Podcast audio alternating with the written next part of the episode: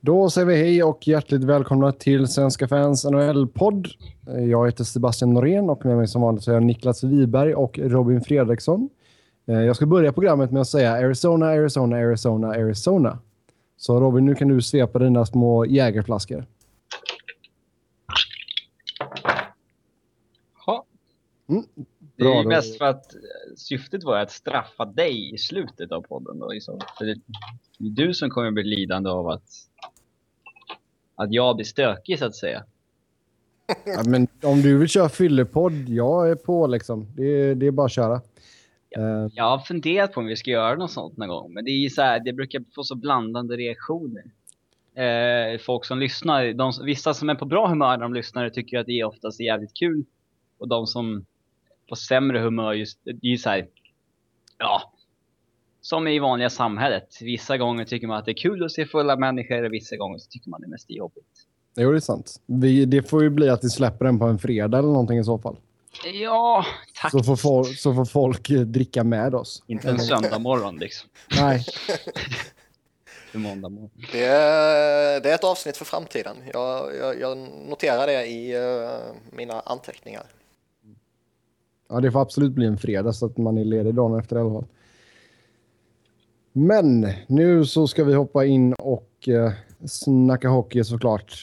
Vi kommer dela upp detta avsnittet i tre delar. För det är mycket att prata om. Först ska vi ta lite vanliga. Vi ska ta lite av de senaste nyheterna. Och sen så ska vi hoppa in på vår preview av slutspelet. Vi kör konferenserna i varsin del. Så först och främst då, nyheter här. Första gången vi kör en trilogi. Det är ju poppis nu. Mm. Alla gör ju det hela tiden. Alla filmer och grejer kommer ju trilogier.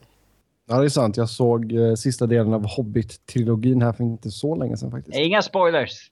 Nej, okej. Annars så är det ju Game of Thrones söndag idag när vi spelar in. Ja, på tal om spoilers. Vet du vad jag... Det är helt sjukt. Igår skulle jag kolla på The Departed. Jag har inte sett den. Ja, den är så bra va? Ja, och så ska jag bara se ett avsnitt på 112 Aina först. En så här tråkig, eller ja, halvkul humorserie här på TV6. Och då så säger de i programmet att Leonardo DiCaprio dör i slutet på The Departed. Ja, det är bra. Så nu har du spoilat det för de lyssnare som inte har sett The Departed. Det är bara Robin som inte har sett den. Ja, det är så jäkla bra va? Men i alla fall, nu ska vi snacka hockeynyheter. Och Vancouver chockade alla genom att signa Derek Dorsett på ett 4-årskontrakt, 2,65 miljoner cap hit. Och Luca Sbisa 3 år, 3,6 miljoner cap hit. Ja, chocka är väl rätt ord. Om du gör Derek Dorsett till din, vad blir det, 5:e bäst betalda forward. Mm. Utan att du då sitter på liksom, du vet, 6 stycken entry-level-kontrakt i supertalanger och så vidare. Så är det väl tveksamt. Ja, jag tycker längden är väl också ytterst tveksam. Ja, han är ju 28 bast. Han är pikat liksom. Ja, det är ju inte det att han var liksom superfantastisk heller. Nej, han har väl haft sitt career year. Det har han haft. Ja. Det kanske han hade där i Columbus när han gjorde 12 mål. Men han är ju en hygglig fourth liner med allt vad det innebär. Men att han ska ha ett kontrakt värdigt en bra tredje liner som kan fylla in i topp 6 om så krävs. Det är rätt stört tycker jag. Men jag vet inte, marknaden kanske är på väg åt det hållet. Men jag tror snarare att det här är ett resultat av lite old school GM-tänk där man överskattar de här locker room guysen. Ja, det är mycket möjligt. Men alltså, som du säger, jag hoppas inte att det här blir trenden. För alltså... Ska du betala, det är omöjligt. Stopp, liksom. Ja, exakt. Jag menar, liksom, då blir du fast med att du har egentligen ett lag som är fullt med tredje och fjärde linespelare liksom, ifall du skulle skicka ut såna här pengar. Mm. Ja, lagen skjuter sig i foten om de sätter sig på såna här kontrakt. Ja, visst. Luca Sbisa då? 3 år och 3,6. Det är också helt absurt. Mm. Han var ju liksom... skön och lovande för några år sedan där när liksom Philly skickade honom till Anaheim i Pronger-traden bland annat. Men han är ju han har inte blivit någonting alls egentligen. Han är kanske en okej sexa i en backbesättning. Mm. Nu får han ett lönvärdig, alla som är topp 4-backar får ju ett CP-kontrakt på ännu mer än det där. Men han får ändå en lön på 3,6. Alltså det är liksom... Jag tycker ju det är för högt ju. 3 år på honom är skitsamma liksom. Men capen är ju för hög. Men samtidigt tittar man på vilka kontrakt som delas ut så är det ju på ett sätt ett rätt rimligt kontrakt. Ja, så Norman börjar bli sådär liksom. Att vad fan ska... Men jag tycker ju fortfarande att liksom signa upp Luca Sbisa på 3 år med 3,6 miljoners cap hit. Då är det bättre att plocka upp en Koljakov på miljoner liksom. Mm. Jo, absolut. Och det sätter ju vissa riktlinjer här också. Alltså, jag menar, när du tittar på en spelare som kanske går till arbitration eller någon som är ute på fria marknaden, så deras agent kommer bara, om man tittar på Luca Sbisa, vad han fick där, och titta på min spelare här, han är mycket bättre än honom. Ja, men så är det. Man kollar på, vi sa ju exakt samma sak när Edmonton signade Nikita Nikitin liksom. På det 2-årskontraktet på 4,5 miljoner. Samma grej där. Det kommer ju sätta käppar i hjulen för både deras egna spelare men också andra lag som du säger. En agent kommer peka på det här och säga att, men liksom, titta vad marknaden säger att min spelare som är bättre än han borde få. Mm. Sbisa är ju en sån här, en defensiv back som inte är bra defensivt. Han är ju liksom, alltså du kan ju överleva med honom med tredje par, men han är inte bra, han är inte en tillgång på något sätt egentligen. Men han skadar dig ju inte heller. Nej, alltså du kan överleva med honom. Alltså du... Jo, men överlevnadsbackar ska du inte betala mer än kanske 1,5. Ja. Mer än så ska han inte ha egentligen, om man bara går efter hur bra. Att Chris Tanev bara får 1 miljon mer, det är rätt stört. För han är ju en av ligans bästa defensiva backar. Men om vi pratade lite om Christian Ehrhoff förra veckan, om jag inte missminner mig. Och trots... Gjorde vi inte det? Eller det kanske var ett par veckor sedan. Men alltså frågan här, alltså, det är lite sidospår här. Men Ehrhoff kommer ju, trots att han har haft ett hyfsat halvdassigt år i Pittsburgh, när det ges ut sådana här kontrakt kommer han fortfarande kunna casha in rejält i sommar när han blir free agent. Ja. Tanken på hur usel marknaden, alltså hur får bra spelare det finns på marknaden framförallt. Ehrhoff, han fyller 33 i sommar visserligen, men... Men grejen är liksom Capitals redo att lägga upp det här kontraktet till Brooks Orpik, så är ju något lag redo att lägga upp ett exakt likadant kontrakt till Christian Ehrhoff. Det enda som kan förhindra att det sker, det är väl... att han får en ny våldsam smäll mot huvudet i slutspelet. Ja, men jag tror fan någon kommer alltid göra det ändå. Ja, jo, men jag menar, är han inte tillgänglig på ett halvår, så jag menar, då är det ju ingen som hostar upp det till honom 1 juli. Nej, alltså grejen är den också att jag tycker ju att han lever fortfarande lite på sitt namn faktiskt. För jag tycker jag har inte alls varit imponerad av honom detta året. Nej, det har jag inte heller. Han har haft problem och har väl på många sätt varit dålig. Men jag tycker också att han har inte riktigt, vi pratade väl om det lite, han har inte riktigt fått den där chansen i powerplay typ. Och liksom, jag menar, en liten söndersliten säsong med framförallt huvudproblem då. Mm. Så jag tycker väl att man på något sätt kan vifta undan den här säsongen som ett undantag så att säga. Hans plan dock att ta ett år i Pittsburgh för bra Niskanen-siffror helt enkelt och sen signa, den gick ju lite åt skogen dock. Han hade ju fått mer i fjol om han hade signat lång tid med någon annan då än vad han kommer få den här sommaren. Det beror på hur det går. Jag håller ju med dig till stor del och allt vad det innebär. Men mycket, alltså allt sånt här är ju, hur sjukt den låter, så är ju allt en färskvara. Går han in och gör ett bra slutspel så kommer ju GMs glömma att han var relativt medioker under grundserien. så borde det inte vara, utan man borde väl titta på en större sample size. Sen tycker jag som sagt att den här säsongen för honom är svår att gå på. Men går han in och gör ett superslutspel här nu och leder Pittsburgh långt liksom, då klart han kommer bli rik till sommaren. Sen ska man komma, alltså grejen med Ehrhoff är att han börjar komma upp i åren också. Det är inte bara att han haft ett off-år, utan det är liksom 33 i sommar. I fjol han blev köptes ut, då var han 31. Alltså då det hade varit lättare att lägga upp för att ge någon term då. Han fyller liksom 33 nu i sommar. Det är... Jo, men 33 bast liksom, som sagt, titta på vilka backar som får kontrakt. Ja, men det är snarare det som talar emot honom än att han har haft ett off-år, tycker jag. Jag ser väl inte att det är någonting som talar emot honom förutom huvudproblemen. Alltså med tanke på hur det har sett ut tidigare. Återigen, om det finns GM som är redo att slanta upp de pengarna för Brooks Orpik eller de pengarna för Derek Engelad till exempel, så nog fan kommer en 33-årig Christian Ehrhoff få betalt. Ja, vi får se vad som händer. Det kommer bli spännande i sommar, även fast kanske inte unrestricted free agent-poolen är den bästa. Så jag tror vi kommer få se mycket movements i alla fall. Så, men det tar vi i sommar. Nu så ska vi prata om lite andra grejer som är lite mer timely. Och Jaromir Jagr skriver ett nytt ettårskontrakt med Florida. Snackas om att det ska vara värt runt 3,5 miljoner. Det är väl lite bonusar och grejer i det, antar jag. Rimligtvis borde det väl vara det. Och rimligtvis är det väl i så fall väldigt enkla bonusar att nå. Spela en match. Nej, men det är, spela 10 matcher så får du någonting. Spela 20 matcher så får du det. Alltså sådana stegvis.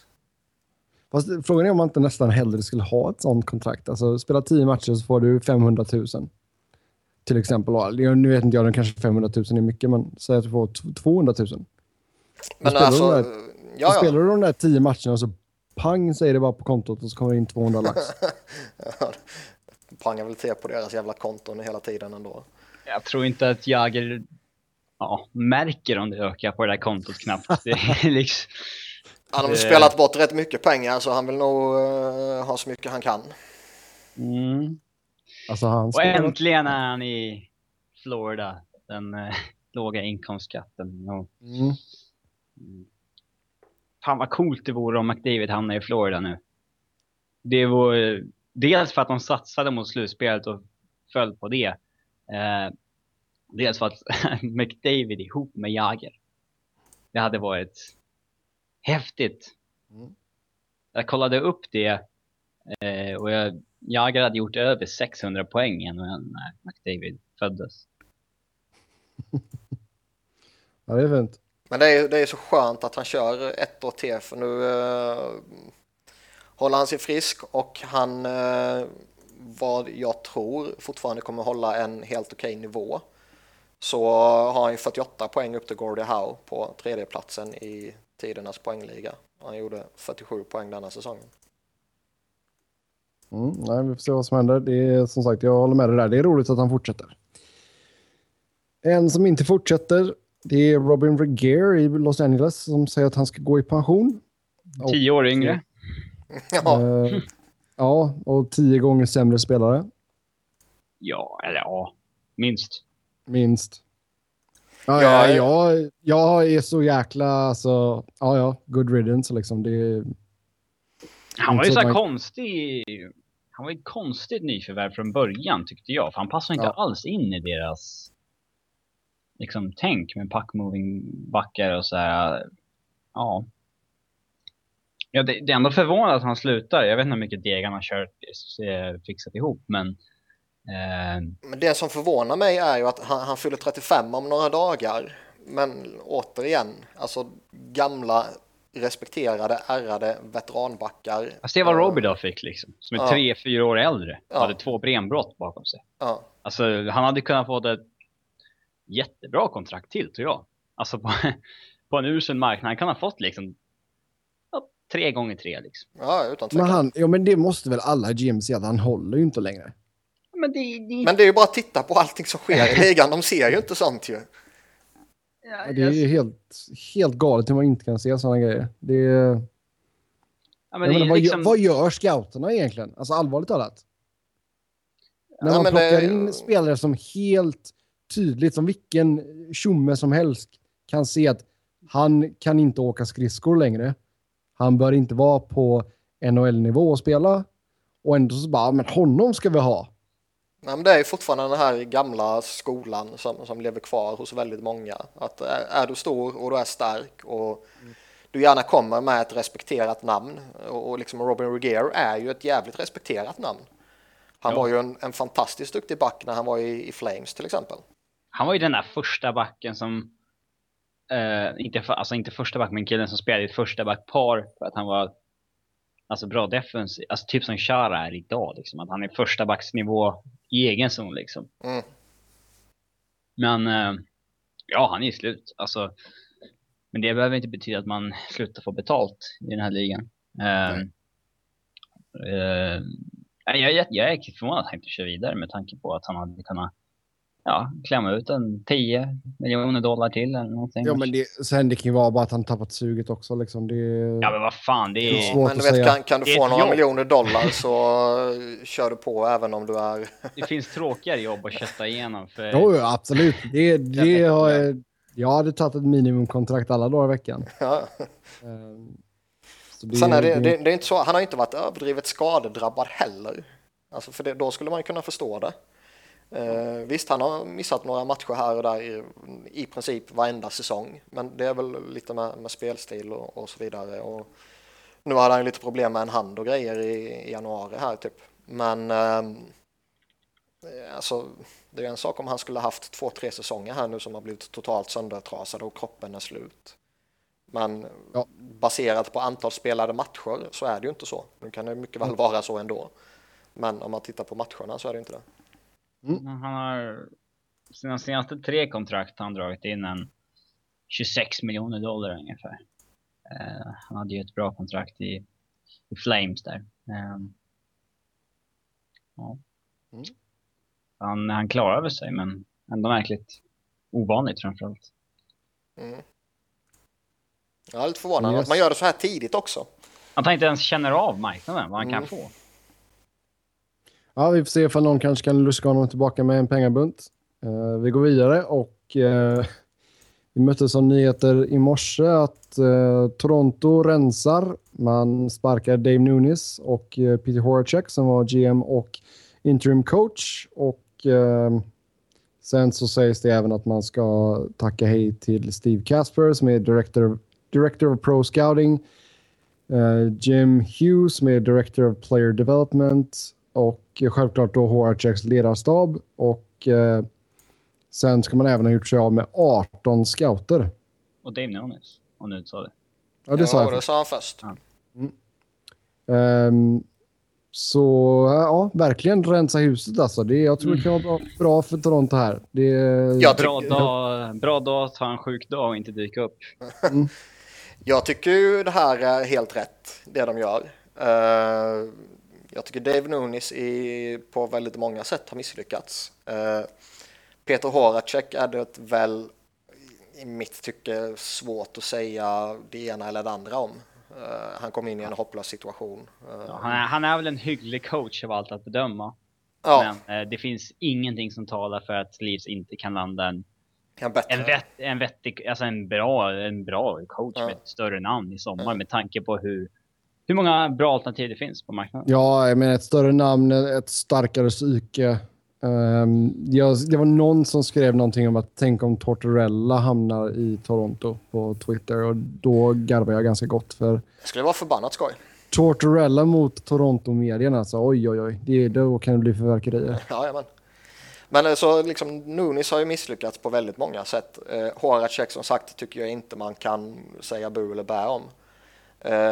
Steve Kasper och Jim Hughes har jag väl egentligen inte någon uppfattning om, och jag har ingen uppfattning om de här scouterna som fått gå heller, men tittar man på hur deras draft och talangutveckling och så vidare har gått de senaste åren så är de ju inte bra. Alla som har varit inblandade i senaste 10 årens de senaste 10 åren med Leafs har ju inte varit bra egentligen. Det finns säkert något guldkorn i deras organisation också, men majoriteten verkar ju vara dåliga på sitt jobb. Ja, exakt. Så jag tycker det är... Jag vet inte, alltså, vad har vi egentligen för... Alltså, ska vi se, nu går jag tillbaka lite i tiden här då. 2005, första rundan, och då draftade man Tuukka Rask. Det är bra. Så, ja, hey, lyft upp hatten. Ja, det var ju bra, men det blev ju inte som man hade tänkt sig där. Nej. Sen var draftade man... Anton Strålman också, det var duktigt. Anton Strålman, men de har liksom plockat lite Gerrit Lustli och sen någon Luke Chen, och det blev ju succé där. Och Nazem Kadri 2009 har väl blivit helt okej, liksom. Framförallt så har de ju misslyckats med sina höga val. Alltså de måste få rätt. Ja. De här senaste åren är det svårt att säga något om. William Nylander kommer ju säkert att bli bra, och Morgan Riley kommer ju säkert att bli bra också. Men i övrigt är det ju svårt att säga något om de andra där från 14, 13 och 12 liksom. Men ja, alltså 12 och framåt får man ju ha lite sådär. Det är ju svårt att säga. Men jag menar, kollar du mellan 2000, om vi går tillbaka till 2005 och 2011. Du kan gå ännu längre tillbaka. Det kan du för sig göra. Så de har ju misslyckats med draften kopiöst de senaste åren. Och så det är klart att man ska rensa ut då. Framförallt om man som Shanahan då kom in med, alltså kom in som ny. Man draftade Alexander Sten i första rundan 2002. Mm. Ja, och det blev en bra spelare. Sen bytte man bort honom, så blev han ännu bättre. Mot Listepniak, va? Vem var det? Ja, och det kan nog stämma. Men så liksom det är ju helt rätt beslut att göra det. Det som jag funderar lite över nu, det är ju varför gör man det nu? Varför gjorde man inte tidigare? Jo, men det snackar vi om, alltså efter förra säsongen, att det gör man väl för att skydda sig själv lite. Alltså att några får vara kvar, så får de ta fallet efter säsongen, även om de inte har någonting i sig med säsongen. Ja, jag menar inte att de kanske skulle gjort det här förra sommaren allting, utan jag kan tycka att det är rimligt att man tar det stegvis, så att säga. Men säsongen är slut. Inte bara NHLs grundserie, utan över hela världen i princip är ju jättemånga säsonger över. Så alla de du sparkar är ju de som har byggt upp någonting inför den här draften, eller den här free agency, eller den här trade-sommaren, eller vad man nu vill göra liksom. Men du vill ju inte att de ska ha något inflytande på den här sommarens draft. Nej, men alltså, det är det jag säger. De har ju gjort förarbetet. Ja, men varför inte göra sig av med de här tidigare då? Och sätta in nytt folk så att de kan göra förarbetet. Ja, men alltså det kommer hända. Jag förstår exakt vad du säger. Men jag tror att man kommer plocka in nya människor relativt snart här nu. Som ändå så har bra pejl på läget. Och sen får de... Alltså stänga in sig på ett hotellrum i 3 veckor och bara liksom... Alltså det går ju att genomföra en draft utan att ha liksom haft 40 man som har jobbat heltid med det i ett år. Alltså det... Ja, men jag tycker inte det är bra. Det är klart det är en hanterbar situation. Men jag menar, ska du rensa ut fullkomligt? Du kickar i princip varenda människa du kan kicka, förutom de som du själv plockat in. Typ Kyle Dubas till exempel, ja. Liksom, varför inte plocka undan dem, och sen de du vill plocka in ger du ännu längre tid till att anpassa sig och till att komma in i rätt rulle och fatta liksom vad det är som typ Shanahan och company vill göra. För jag tror ju inte att de kommer allting satt om 2 dagar och sen att de har gott om tid på sig att jobba upp. Utan här kommer ju vara en process som nog kommer ta lite tid, och sen när du kommer in i organisationen så är det ju inte så att du på 1 timme är helt insatt i hur man vill jobba och vad man kommer leta efter och så vidare. Nej, det är klart. Så jag skulle, visst, de skulle ju kanske inte kunna kickat liksom Horachek under säsongen eller för några veckor sedan. Men varför inte göra det här när man väl... Alltså, när du väl bestämde dig för att göra det här, och det här tror jag ju inte man kom på liksom häromdagen att nej, vi ska nog rensa ut hela skiten, nu kör vi. Utan det här är en process som har jobbats jättelänge, annars är de dumma i huvudet ju. Ja, men det kan väl ha med alltså, deras kontrakt och allt sånt att göra också. Det kanske är lättare att bara sparka dem efter säsongen i slut och allt sånt där. Det finns säkert några kontrakt som har någon sån att efter varje säsong så kan vi riva kontraktet utan någon betalningsskyldighet. Men alltså det kommer ju vara Shanahan's draft, detta. Ja, ja. Det skulle väl varit oavsett egentligen. Men jag är ju inte, som sagt, jag tycker inte riktigt om att man... inte kom in med ett bättre förberedelse liksom. Mm. Nej, men sen, och varför det händer, det är alltså, jag tror att visst, mediala uppståndelsen i Toronto är ju alltid, som vi vet, alltså tar ju sådana otroliga proportioner. Ja. Men just i år har det ju varit extra kaos. Det har ju varit sånt tryck på dem medialt, alltså det är ju så mycket som rapporteras om dem varenda dag. Det har varit så mycket negativ skit så att jag förstår att Shanahan gör detta, att han liksom bara nu rensar vi hela skiten. Nu bygger vi om liksom. Det ska bli väldigt spännande att se vad de gör med spelartruppen, för jag tror inte att det räcker att bara byta ut alltså front office. Nej, de kommer ju göra såna för alltså grejen, ska man göra en rebuild så är det ingen mening att ha kvar för nästa och så här, det är...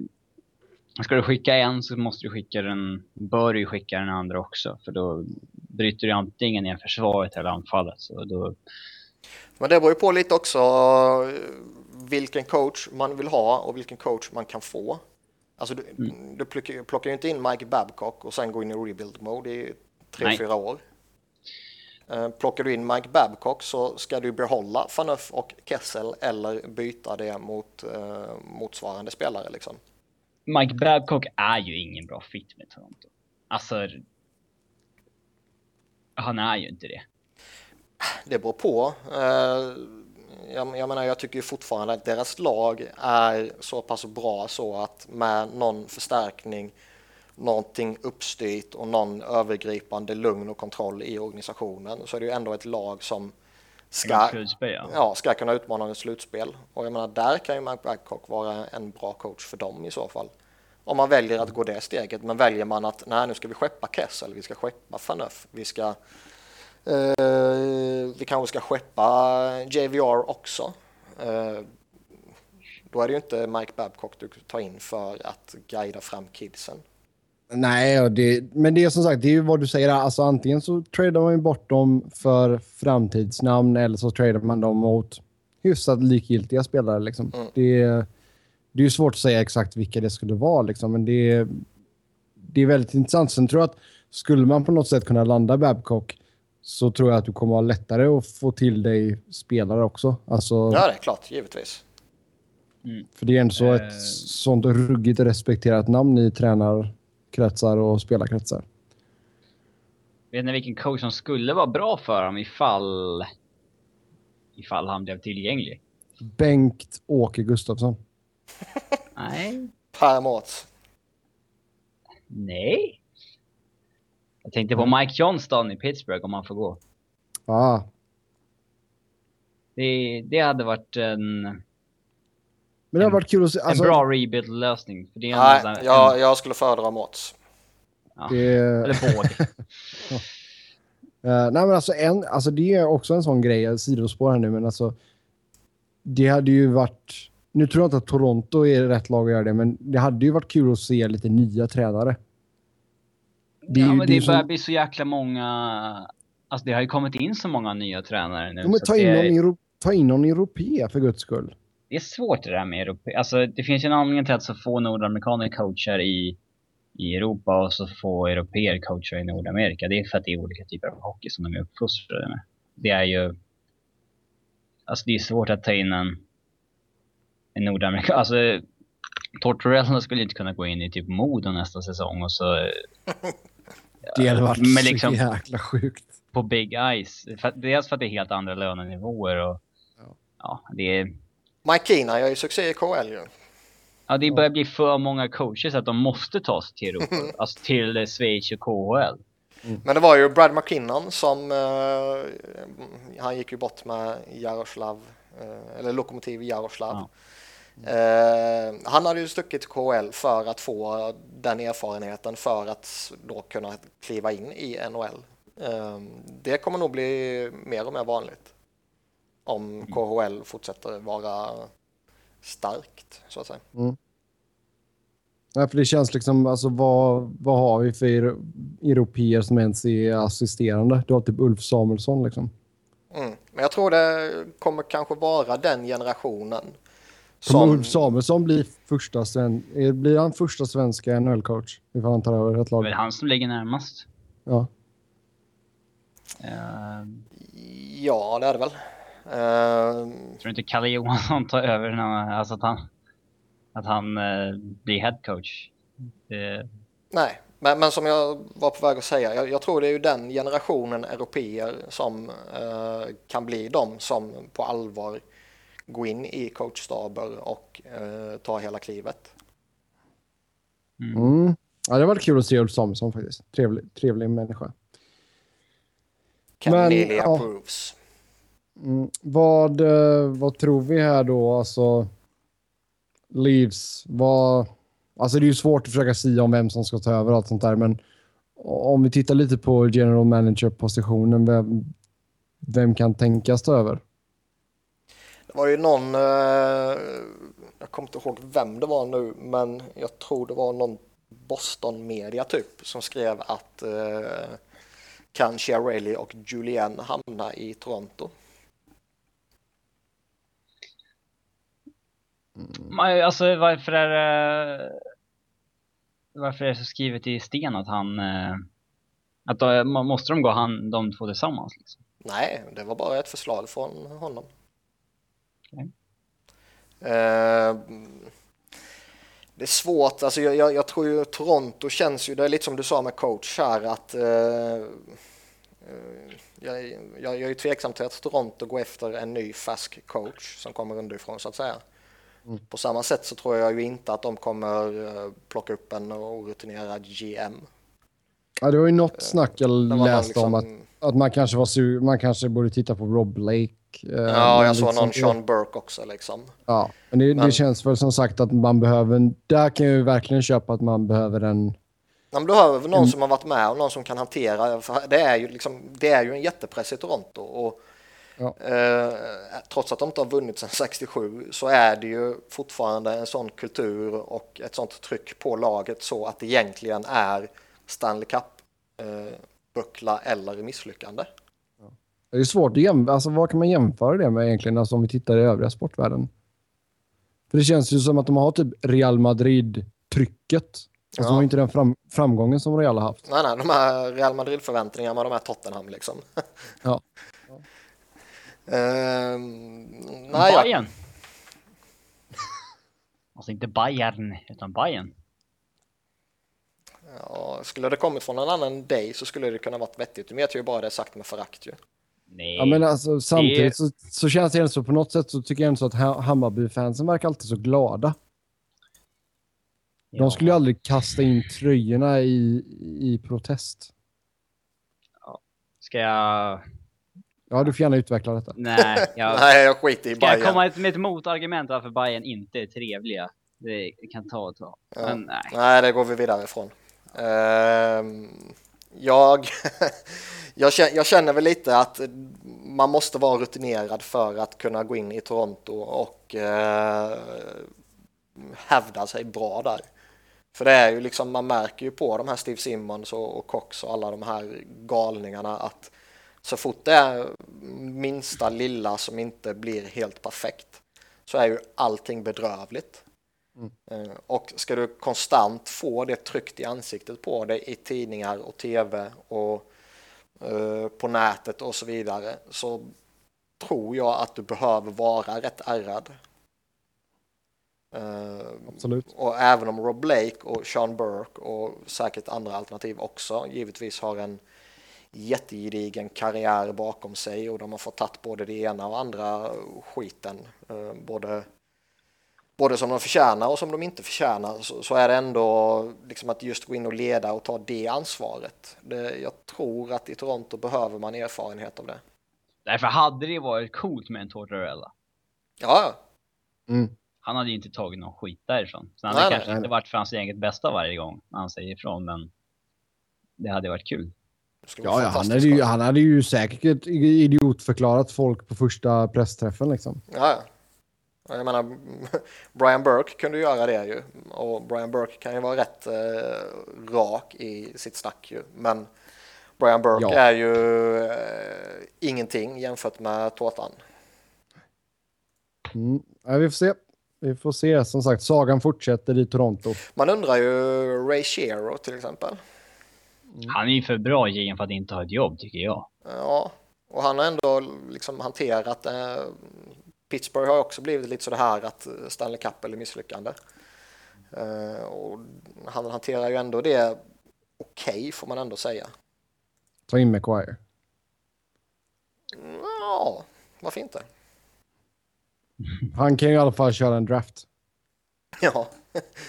Han vet vad alla gick i skola och alla gick i juniorhockey och så vidare. Viktiga kunskaper. Jag pratade med hans lärare från första året i high school och nej tack. Det skulle vara jäkligt sjukt ändå när han går upp där och annonserar deras pick och han håller en sån här 25 minuters utläggning om varför de tog honom. Eller världens längsta draft har det blivit. Vi hoppar vidare och vi ska snacka lite Boston och man missade ju precis ut på slutspelsplatsen här och frågan är ju självklart då, vad gör man nu? Jag hoppas man kommer reagera kraftfullt, för det vore skoj att se. Mm. Alltså, vi har ju snackat om Boston hela säsongen, att här är ett lag som ligger tajt emot liksom kappen och samtidigt så behövs det göras förändringar. Vi har ju velat att det ska gå åt helvete där, för då blir det förändringar som är kul att följa. Men liksom om vi hade liksom varit boss över Chiarelli och Julian, hade vi tyckt att om vi hade bestämt för lagets bästa om det behövdes förändringar på de posterna eller inte, hade vi verkligen gjort dem då? Mm. Du menar angående deras jobb, om de ska vara kvar eller inte?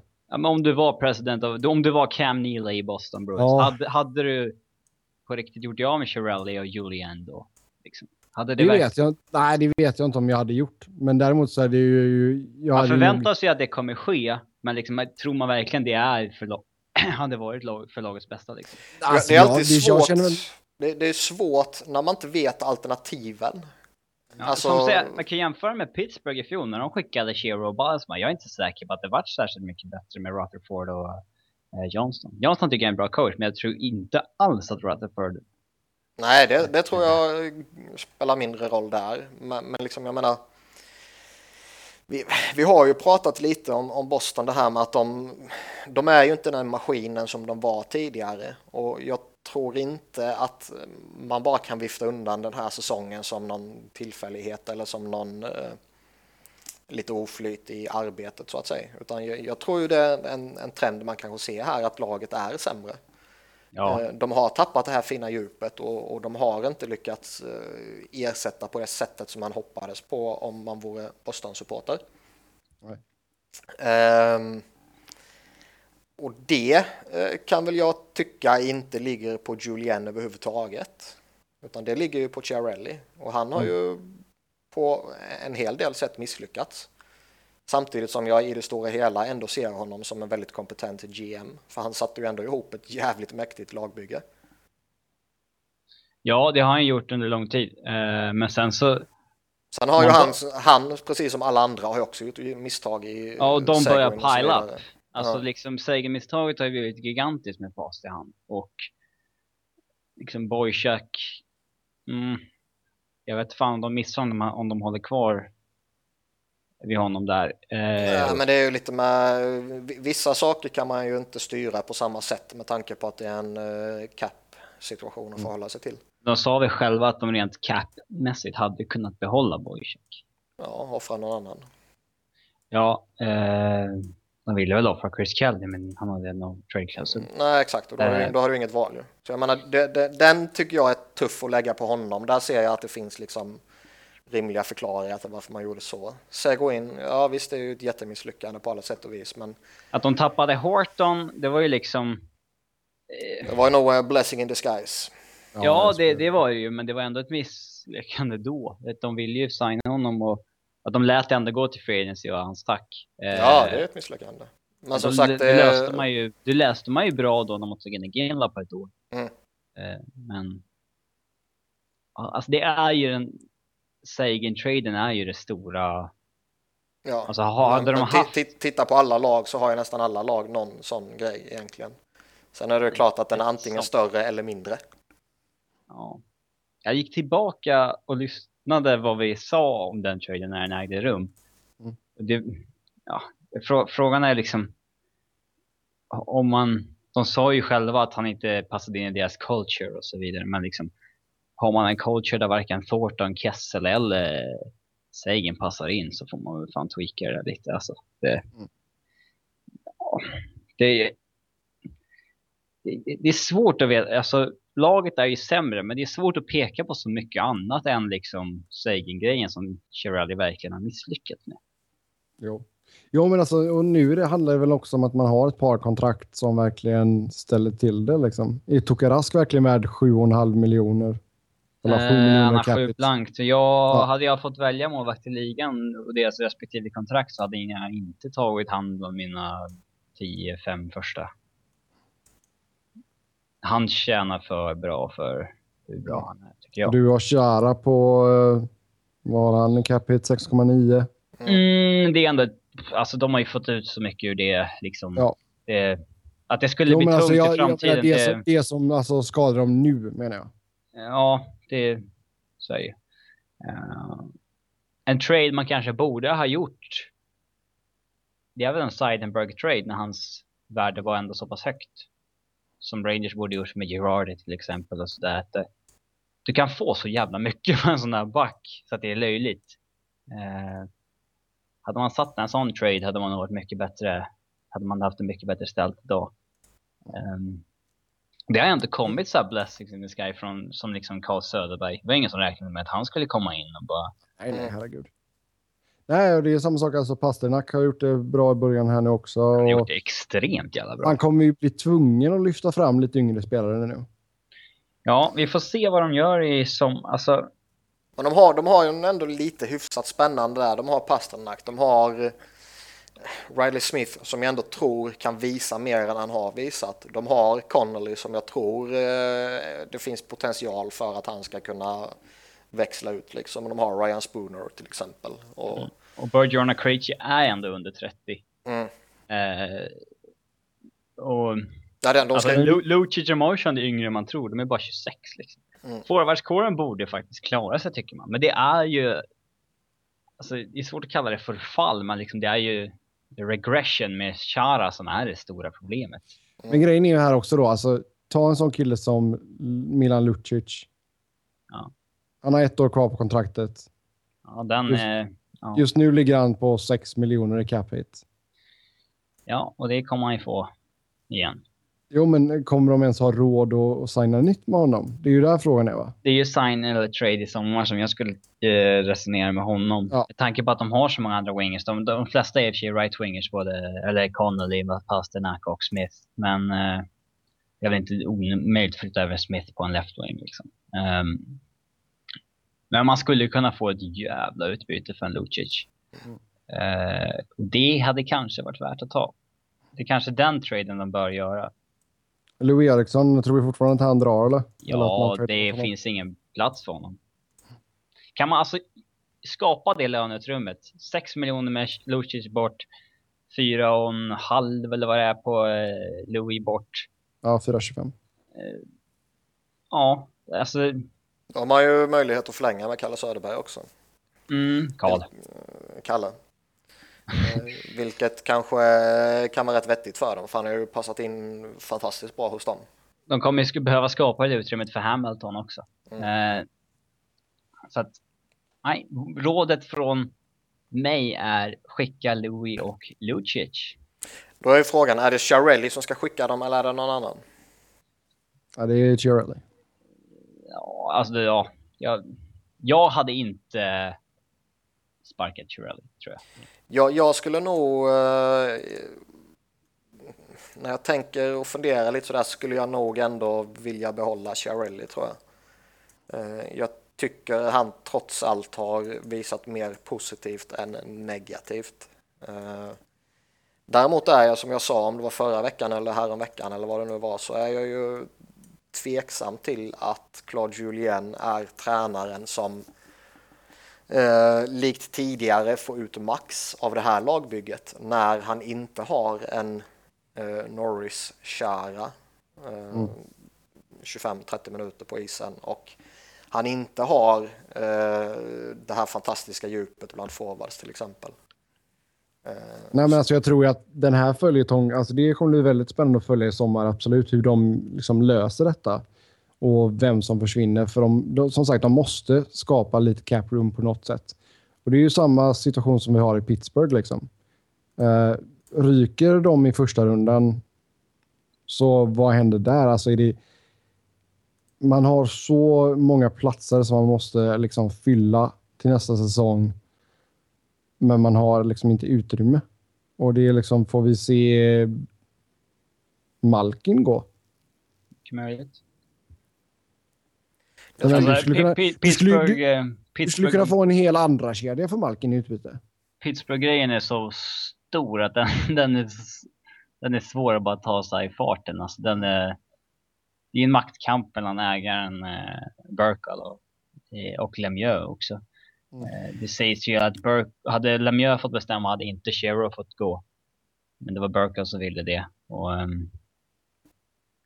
att Mario vill lägga franchisen hos Hockey People igen, som han tycker, och det finns ju, har ju bubblat som ett missnöje från Sidney Crosby i flera år också, och det finns, ja, den grejen är nästan värd en helt egen podd. Mm-hmm. Jo, men alltså jag hade också varit missnöjd ifall jag var Crosby. Jag menar, du har bara vunnit en Stanley Cup och du är världens bästa spelare utan tvekan, och du spelar med en av, alltså Malkin får ju inte så ranka topp 5 i världen liksom, eller topp 3 kanske till och med. Topp 5, topp 10 skulle jag säga. Ja. Men så, det är ju ett sånt jäkla underbetyg att de bara vunnit en Stanley Cup under tiden de var där. Ser man på det stora hela så är det så. Ser man bara på den här säsongen så tror jag det är att man inte ska överanalysera och överreagera. Med tanke på att man har haft sådana stora problem som man trots allt har haft på sina 3 bästa backar. Jo, det är alltså ingenting om deras säsong så sett. Utan nu snackar jag bara om alltså deras kapstation. Ja. The big picture liksom. Då håller jag med det du säger. Men alltså, har du de problemen du har, liksom Letang som har sina problem, och sen har du Olli Mäta som har haft lite oflyt. Och sen Christian Ehrhoff då, som sagt. Och slänger du då in ytterligare lite problem på lite andra ställen här och där, så är det ju skitsvårt. Alltså sätt in de här problemen med de här backarna på Chicago eller St. Louis eller vilken annan contender som helst, så kommer det är klart att de hade alla lag bli försämrade. Absolut. Men däremot alltså finns det ju många andra intressanta diskussioner som man kan vrida och vända på 1000 gånger om i Pittsburgh. Men jag tycker att ska man bara peka på en sak och en anledning till varför man inte ska överreagera på att de var beroende av en seger mot Buffalo i sista omgången för att säkra slutspel, och att se att de ryker med 0-4 i matchen mot Rangers här nu, så tycker jag inte man ska överreagera just med tanke på de problemen man har haft med backarna. Nej, det köper jag till fullo, men alltså grejen är bara att djupet på deras forwardsida är ju alldeles bedrövligt. Ja, liksom... jag skulle också vilja ha in lite mer skills där. Jag tyckte ändå att de tog väl ett steg i rätt riktning där i somras och gjort lite... Men frågan är om det är liksom vad det är som har fallit fel ut. Är det liksom att, är man ärlig, så är Crosby och Malkins egna dominans var ju betydligt större för 2-3 år sedan än vad den är idag. Så det du säger är att Sidney Crosby är slut? Nej, men sämre än när han var som bäst. Ja, det är väl inga... Det är uppenbart. Ja, alltså för jag tycker... Alltså de har inga dåliga djupsigningar de gjorde som de har ju inte varit dåliga heller. Como, Downey och... alltså Perron förbättrar ändå deras djup och de har ju fått ordning på Sutter. Men nu har Chris Kunitz tappat av rejält istället. Ja, du på Ile skadad och... ja, det... Jag tycker ändå djupet är väl kanske bättre än på länge. Det var ju det de förbättrade i somras. Men det kanske är spetsen som de har tappat lite i år. Alltså Crosby och Malkin är inte lika bra som förr. Hörnqvist är inte lika bra som Neil. Och Dupuy och Kunitz. Dupuy har varit skadad. Kunitz har varit hälften så bra som förut. Mm. Nej, vi får se vad de hittar på där i sommar också. Självklart ett av lagen att följa. Sen så ska vi avsluta del 1 med att snacka Los Angeles. Man blir första laget som är regerande mästare att missa slutspelet sen Carolina gjorde det. Det var det 2006-2007? Ja. Och innan det så var det Chicago Blackhawks 1939. Fick vi in den lilla kuriosan där också. Så... Första gången någonsin som både President's Trophy-vinnaren Boston och regerande Stanley Cup-vinnaren missar samma år efter. Men du tweetade ju en liten grej där, Robin, som folk ska liksom notera här, att Kings hade bara 5 poäng mindre än vad man hade i fjol. Ja, man hade exakt samma som man hade när man vann första gången. Mm. Ja, de är väl egentligen liksom... Det är inget förfall, liksom. Det är inte som... Alltså, det är Bostons förfall som lag är större än Kings. Ja, herregud. Alltså, de är mycket sämre än för Kings är egentligen lika. Men alltså Kings säsong kan man ju rent krasst egentligen vifta bort med de här jävla straffarna. Eller peka på Voinov. Ja. Alltså då, det är ju ett lag som har varit byggt för slutspel som inte har varit bra i grundserien något av de här åren egentligen. Men man har ju hankat sig fram. Men liksom lever man på gränsen tillräckligt länge så kommer man ju hamna utanför något år liksom. Ja, det är klart. Och sen alltså, man får ju tänka på det också. De har spelat 64 slutspelsmatcher de senaste 3 säsongerna. Ja. Så det är inte konstigt att man är lite... Alltså att man är de har spelat jättemycket hockey. De har en rätt krävande hockey när de krigar i slutspelet. Ja. Och det har varit OS och hela köret för jättemånga. Så det är klart att... jag tror att... tittar man på allting så tror jag att den faktorn är jätteavgörande också. Ja, jag menar liksom, det är ju sådana små marginaler i ligan. Så det är liksom... Den här lilla... Alltså de här 2-3%... Det är allt som krävs att du droppar dem. Liksom. Och hade man haft Voinov en hel säsong och han hade varit en normal människa och sådär. Så ja, jag tror man hade tagit 5 fler poäng. Liksom. Sen kan man ju titta på liksom, vad skulle man varit om Dustin Brown skulle varit den gamla Dustin Brown. Och inte varit tokförfallen som han faktiskt är i mitt tycke. Mm. Nej, jag håller. Alltså, Brown tidigare, även om han gick lite upp och ner i produktion och så här, så var han alltid en jävla kraft att räkna med. Och jag har väl alltid pratat lite om att det var han som satte tonen för Kings. Liksom. Jo, men han är ju en 3D-linare nu. Ja. Och jag menar, liksom, man gjorde ju fel beslut när man inte köper ut Mike Richards. Mm. Och där, alltså, vi har pratat om liksom, Lombardis lojalitet vid flera tillfällen förut och att ibland så visar han lite väl mycket liksom... Det verkar inte ha några planer på att sluta med eftersom han körde med Clifford nyss och... Ja, men alltså Clifford, jag gillar Clifford, han är en bra kille i bottom 6 liksom, men jag tycker Mike Richards borde man definitivt ha köpt ut i somras. Liksom. Det är ingen snack om saken. För det var inte så att han var überjävlig i slutspelet. Så att han liksom verkligen förtjänade en till chans. Mm. Var det ett misstag som skriva nytt med Garborik? Nej. Det vet jag inte. Han har varit bra ändå. Ja, jag säger inte att han har varit dålig. Men jag menar, tittar man på den stora bilden och alla andra långa kontrakt de har så har man verkligen det där superbehovet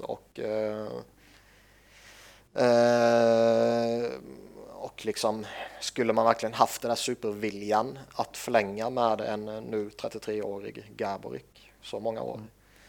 Ja, det är hellre förlängt med Gaborik än med Brown, men det hade ju aldrig hänt. Nej. Brown visste man ju skulle få bra betalt ju. Mm. Sen har det ju visat sig vara sämre så mycket tidigare än vad man trodde. Mm.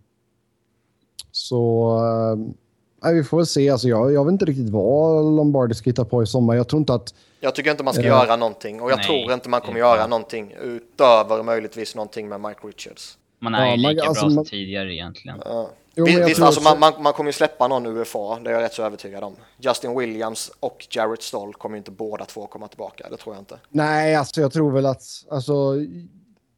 jag hoppas att man köper ut Mike Richards nu. Nu får man ta den smällen att det blir en vanlig buyout. Han har själv, de bara har sagt att det är en possibility.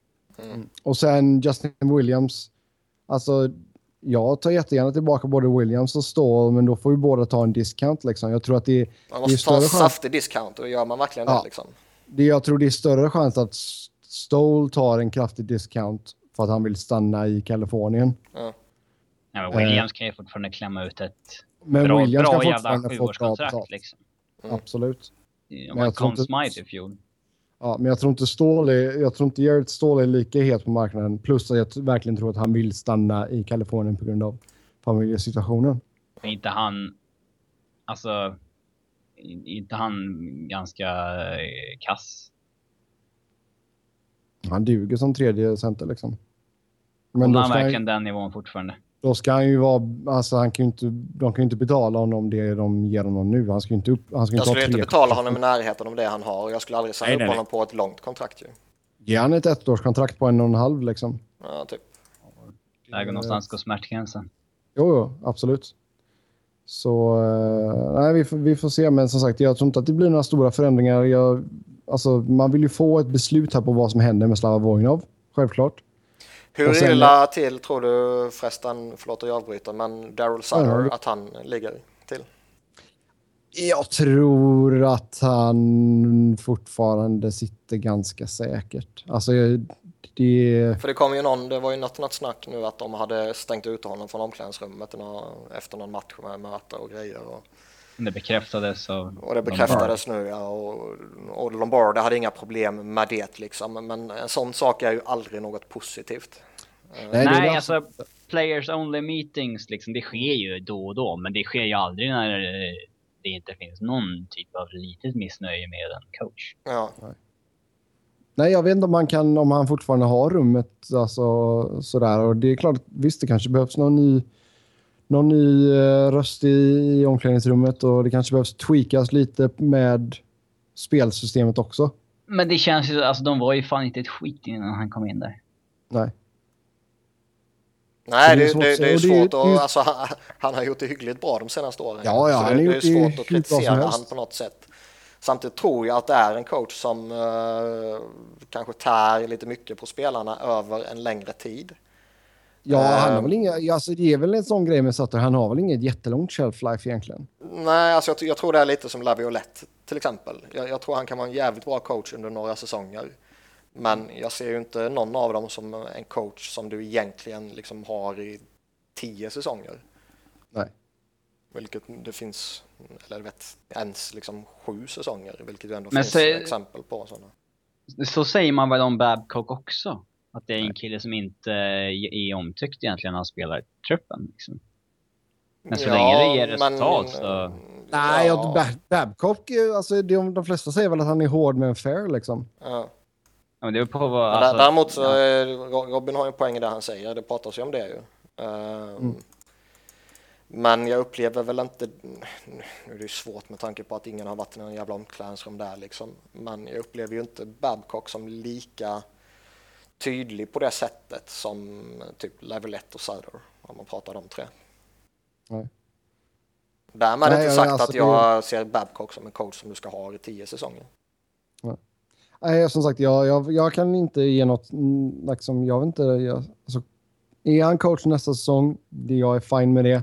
Är han inte det, Jag är ganska fin med det också, beroende på vem man plockar in då, självklart. Ja.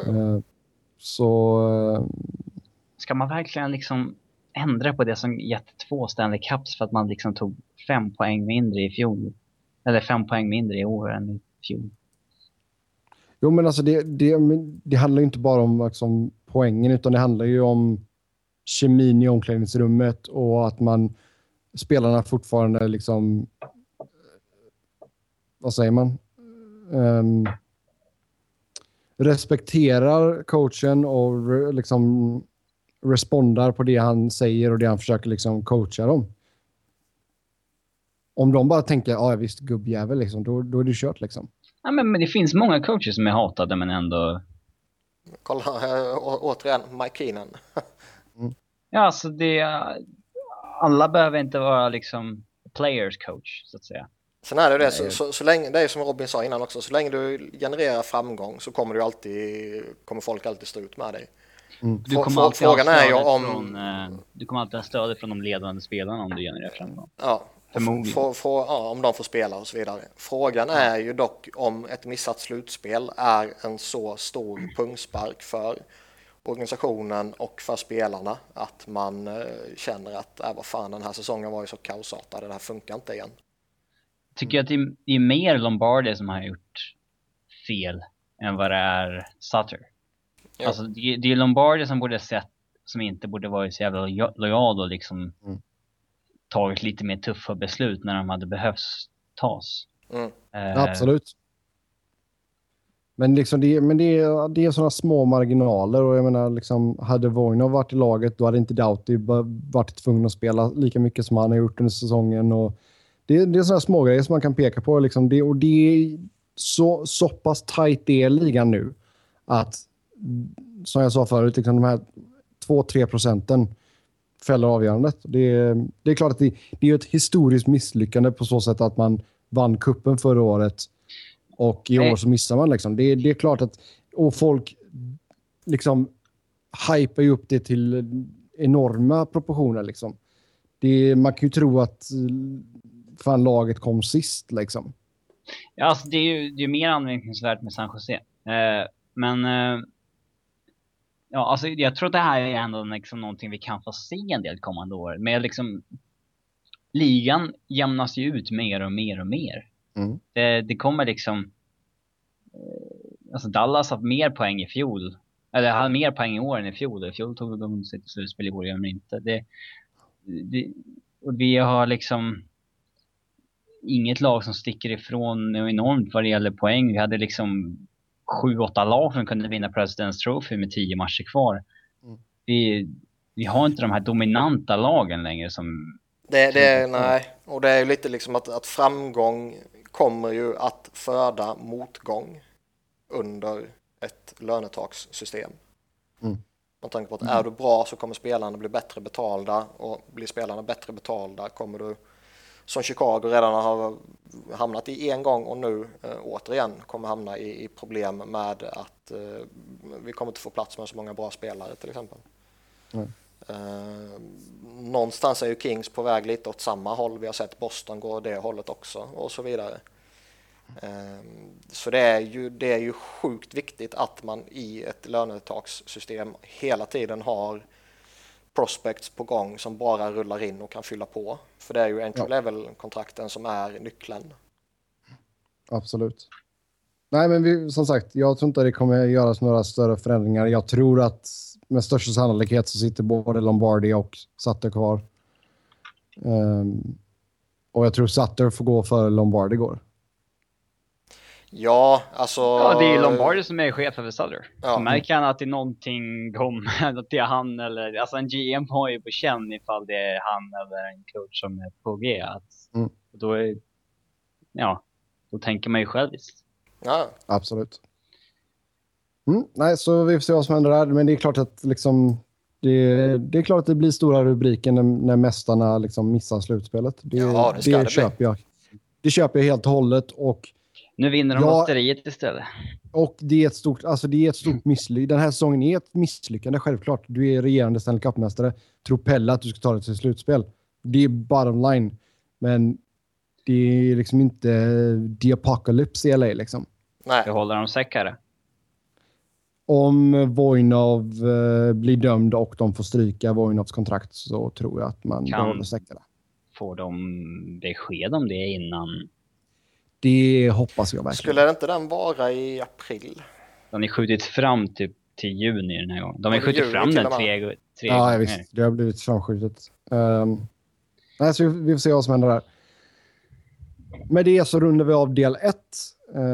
Vi välkomnar er självklart tillbaka i del 2 där vi ska ta vår första preview-del. Vi ska kolla på Eastern Conference och matchupsen i första rundan. Så klicka på fil 2 så hörs vi snart igen.